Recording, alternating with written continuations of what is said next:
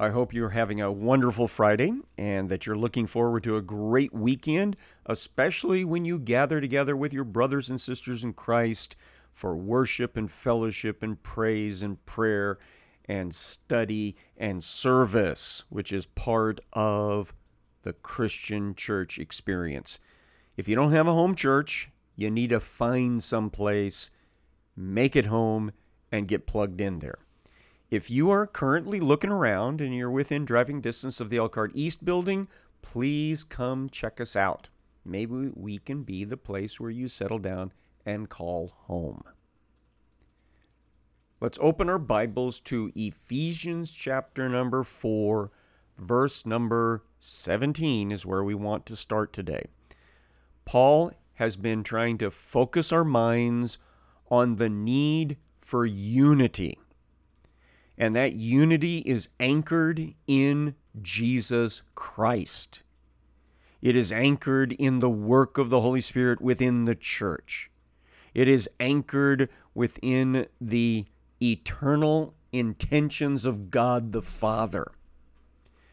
And so we cannot allow ourselves to be divided up and treat each other disrespectfully.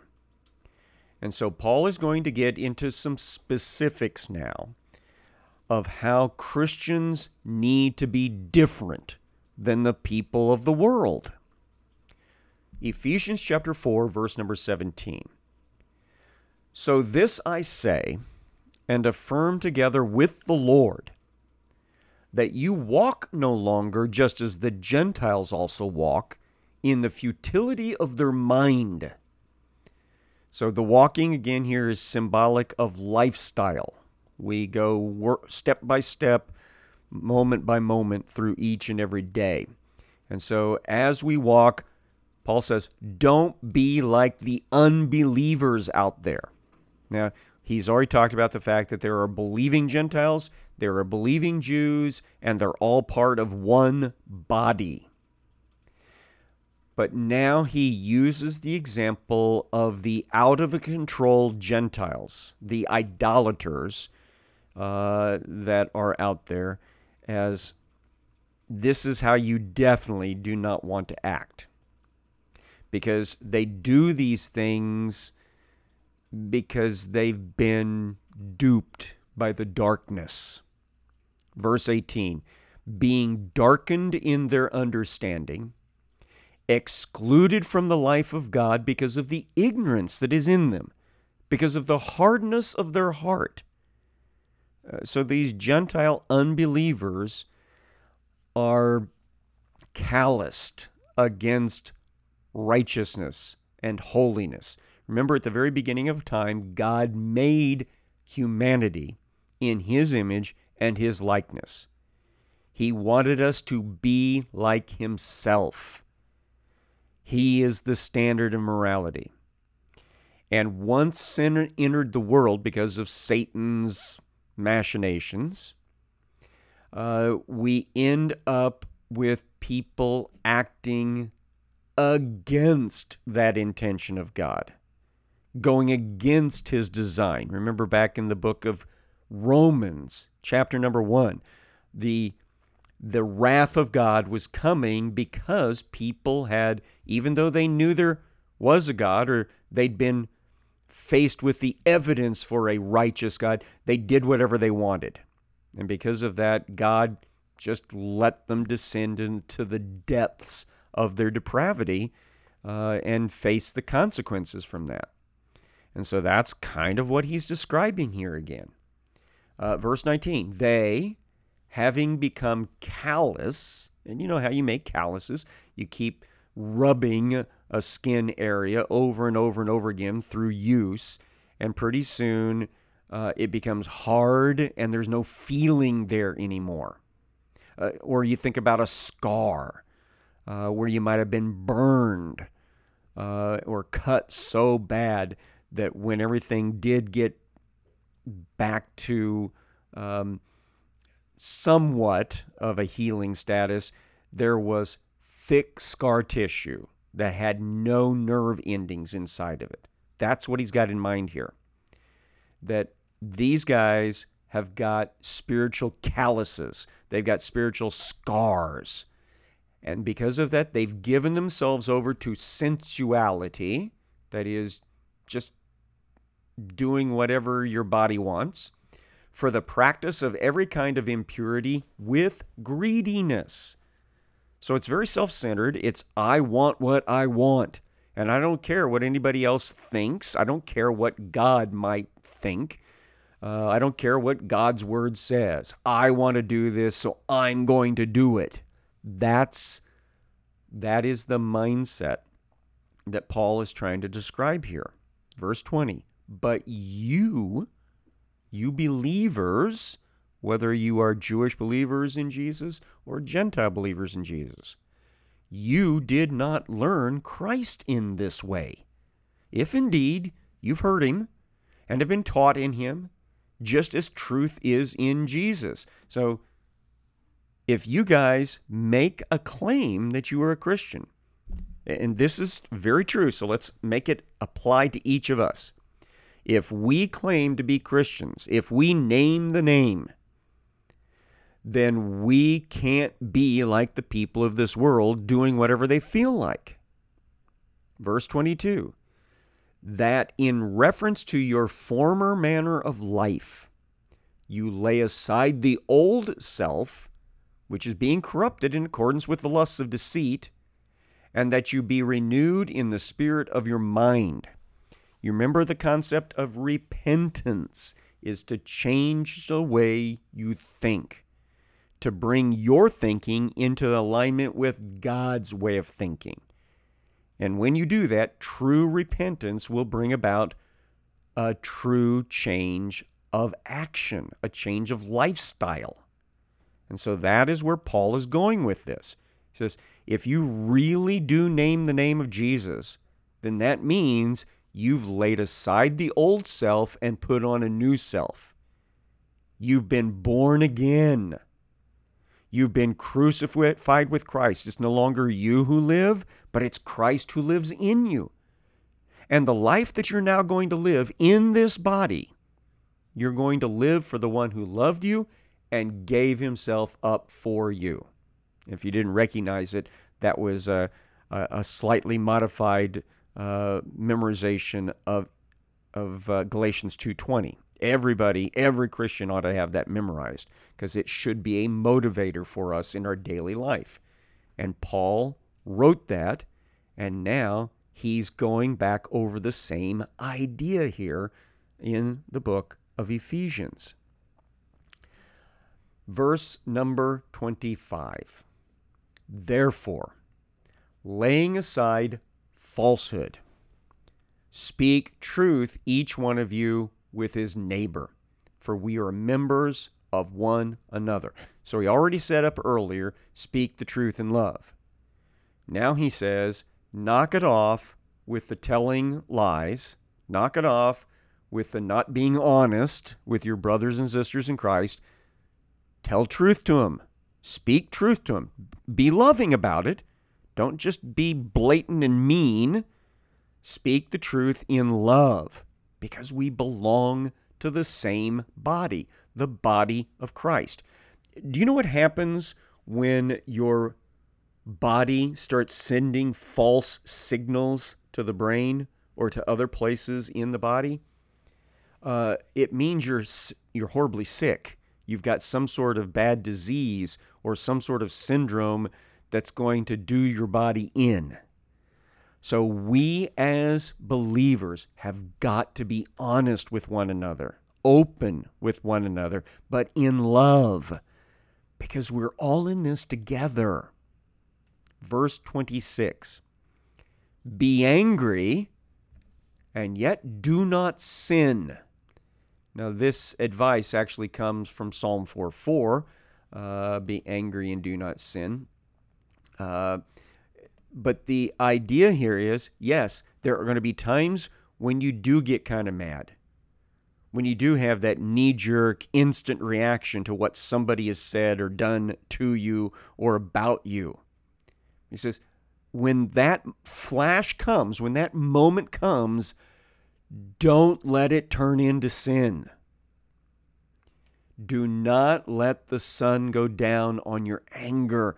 Don't give the devil an opportunity. So folks, I, I can tell you from years and years of experience, you will not always get along every moment with all the different people in the body of Christ. You will have your moments where you get mad, where you get upset. And some of it may even be justifiable. Maybe they did mistreat you. Maybe they did say something nasty to you because they were having a bad day. The advice of Paul, which comes from the Holy Spirit, is deal with that. Deal with it then. Don't let that day come to an end without resolving it in some form or fashion. Now, I'm going to give you some advice as a counselor here, a pastoral counselor. Sometimes you can't fix it in that exact moment. But you can let go of the anger if you just put it in your mental calendar. I will deal with this. I will make sure this is taken care of eventually. Um, sometimes we need a little time and distance. Uh, when times of trouble come up. And I've told people before, just like sometimes with little kids, you have to go to your neutral corners. You have to go back and wait until everybody cools off and then come back and deal with the issue. But here Paul is telling us, when you do have that initial flash of anger, don't hold on to it. Don't nurse the grudge. Don't feed the flame of anger. Let it go. And then take care of it eventually. Speak the truth to those folks in love and get it taken care of. Because if you don't, you're going to give Satan a toehold. You're going to give him a place where he can get uh, something in there and pry us apart. And we do not want that. A little bit more in verse twenty-eight on this idea of repentance. Uh, you may remember back in John the Immerser's days, he was saying, repent, repent, repent, change the way you're thinking, change the way you're thinking. And some people came and said, well, what about us? What, what should we be doing to show we're truly repentant? And so he gave some very concrete examples for different people's situations. Well, Paul is kind of doing that here, saying, You know, uh, if if you've been prone to lie, quit it. If you've been prone to steal, uh, knock it off. Verse twenty-eight, he who steals must steal no longer, but rather he must labor, performing with his own hands what is good, so that he will have something to share with one who has need. Work, in its original form, was a gift from God, a blessing. When sin came into the world and work became uh, exceptionally difficult because we were fighting an uphill battle and it became repetitive, work became a chore. And so some people would rather not work. And Paul's response is, look, don't steal from people. Don't let other people do the hard work and then you just take their stuff. You go out there, make sure you have a job.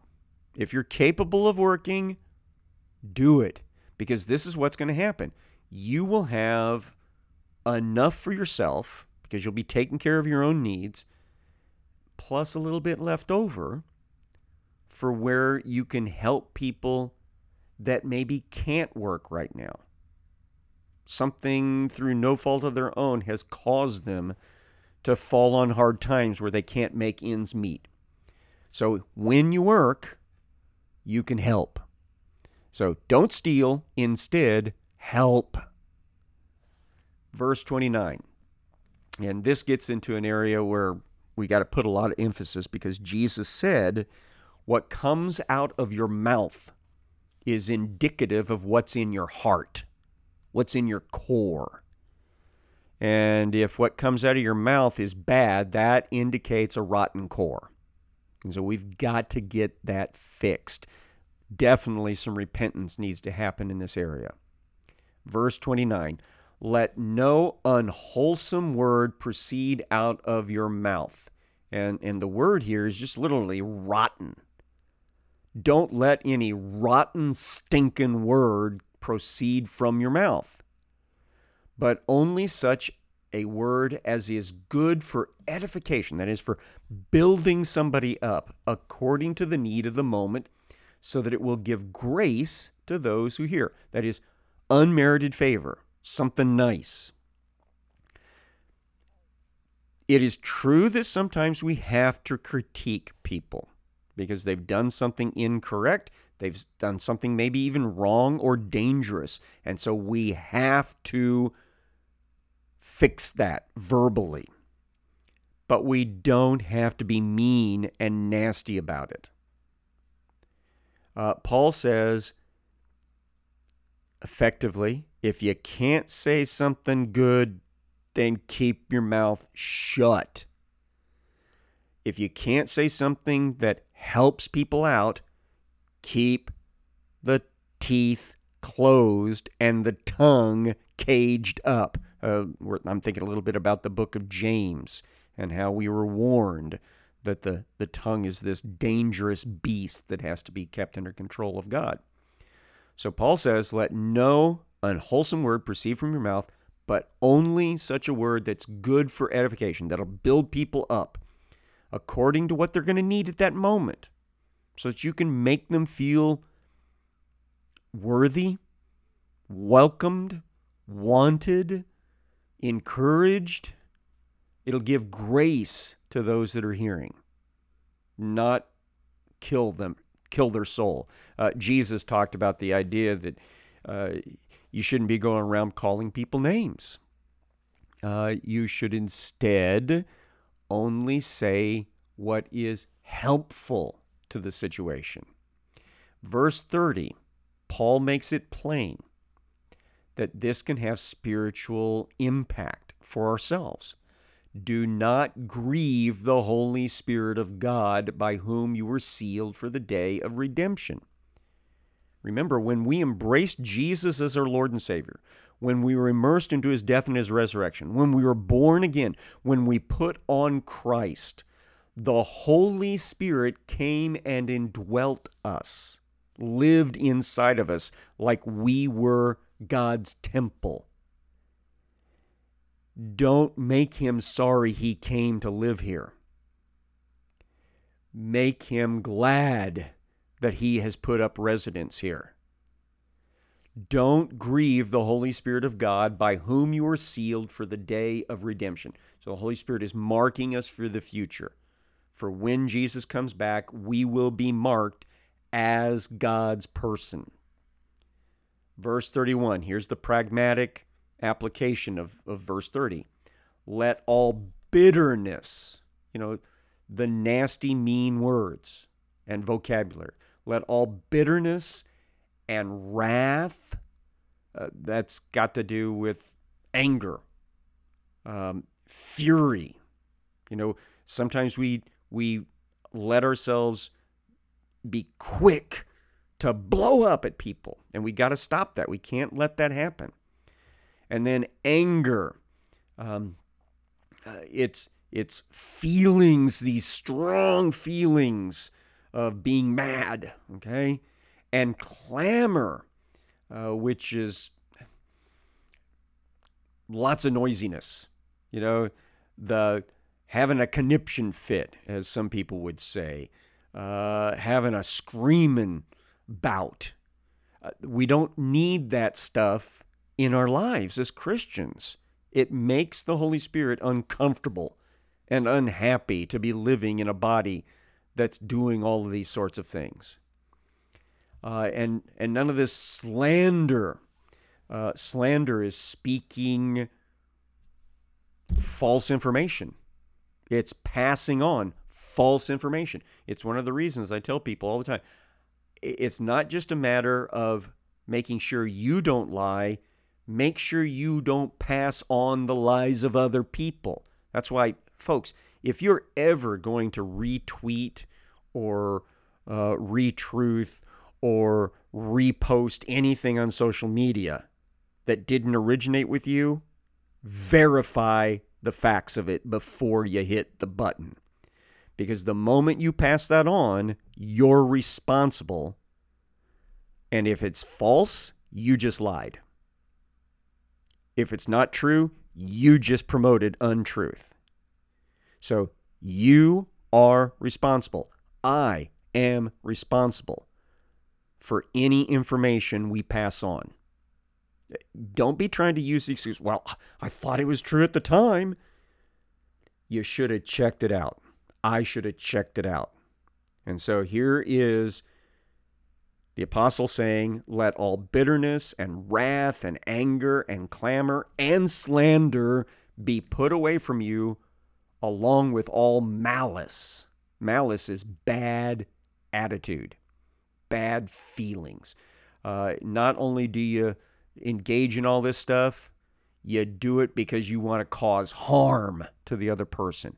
And malice has no place in Christianity.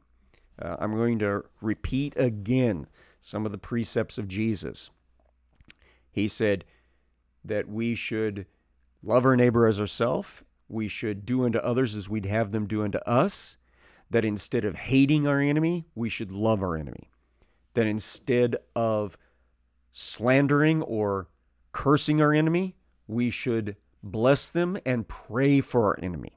And that instead of doing evil things or bad things in retaliation to our enemy, we should do good things to and for our enemy in the hopes of saving them, of causing them to come to repentance. See, that's Jesus' heart. And so malice is not in that. Verse thirty-two, be kind to one another. I keep seeing this thing around town. In a world where you can be anything, be kind. Well, that's exactly what we're seeing in the text in front of us here. Be kind to one another, tender-hearted. You know, let your heart be touched by other people's situations, other people's problems. I mean, even our enemies are people that Jesus died for, and we should be grieved when we see them not in right relationship with him. That's tenderheartedness. So be kind to one another, tenderhearted, forgiving each other, just as God in Christ has also forgiven you. Uh, we were told in the model prayer that we should pray, forgive my sins, even as I have forgiven the sins of others against me. And so we pass on that which we've received. And uh, that is an important aspect of Christianity. Verse one of chapter five, therefore be imitators of God as beloved children. We want to be holy as he is holy. We want to be righteous as he is righteous. We want to be loving as he is loving. We want to be forgiving as he is forgiving, and merciful as he is merciful. All the attributes of God that you can name, that's what we want to be too. Therefore, be imitators of God as beloved children, and walk in love. You know, live moment by moment, step by step, in love. The love of God, which is described in First Corinthians thirteen, and, and it is a, a, a self-sacrificing love. Just as Christ also loved you and gave himself up for us, an offering and a sacrifice to God as a fragrant aroma. The sacrificial system was reinforced by all the different senses. Not only did you hear the words and see uh, the sights uh, and taste some of the sacrificial meat, but you also could smell it all. And so Jesus gave himself up in a way that would be pleasing to God.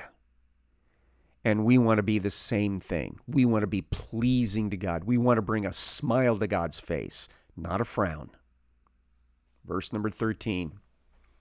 But immorality, uh, immorality is a catch-all word for anything out of God's sexual design. So God's sexual design, it's very easy to find. It's there in uh, Genesis chapters uh, two. Uh, Genesis chapters one and two, and that is one man together with one woman for a lifetime. And originally it was for eternity. Uh, that is the only proper context of sexuality. Outside of that is immorality. And so immorality or any impurity or greed, you know, the wanting, must not even be named among you as is proper among saints. So sexual immorality, it, it shouldn't even be joked about as being acceptable for Christians. Uh, impurity, that's just any type of bad behavior, misbehavior. None of that should be acceptable in the Christian community. Greed. No, I want, I want, I want, I want. That self-centered, grab it all for me attitude. Not acceptable within the Christian community. Uh, and there's a whole bunch of other things that we don't have any time to get into today, so we'll save it for next session, that we've got to keep a check on our mouth, on our body, on our attitudes, so that we always represent Jesus Christ. We're always acting like God, God and his children.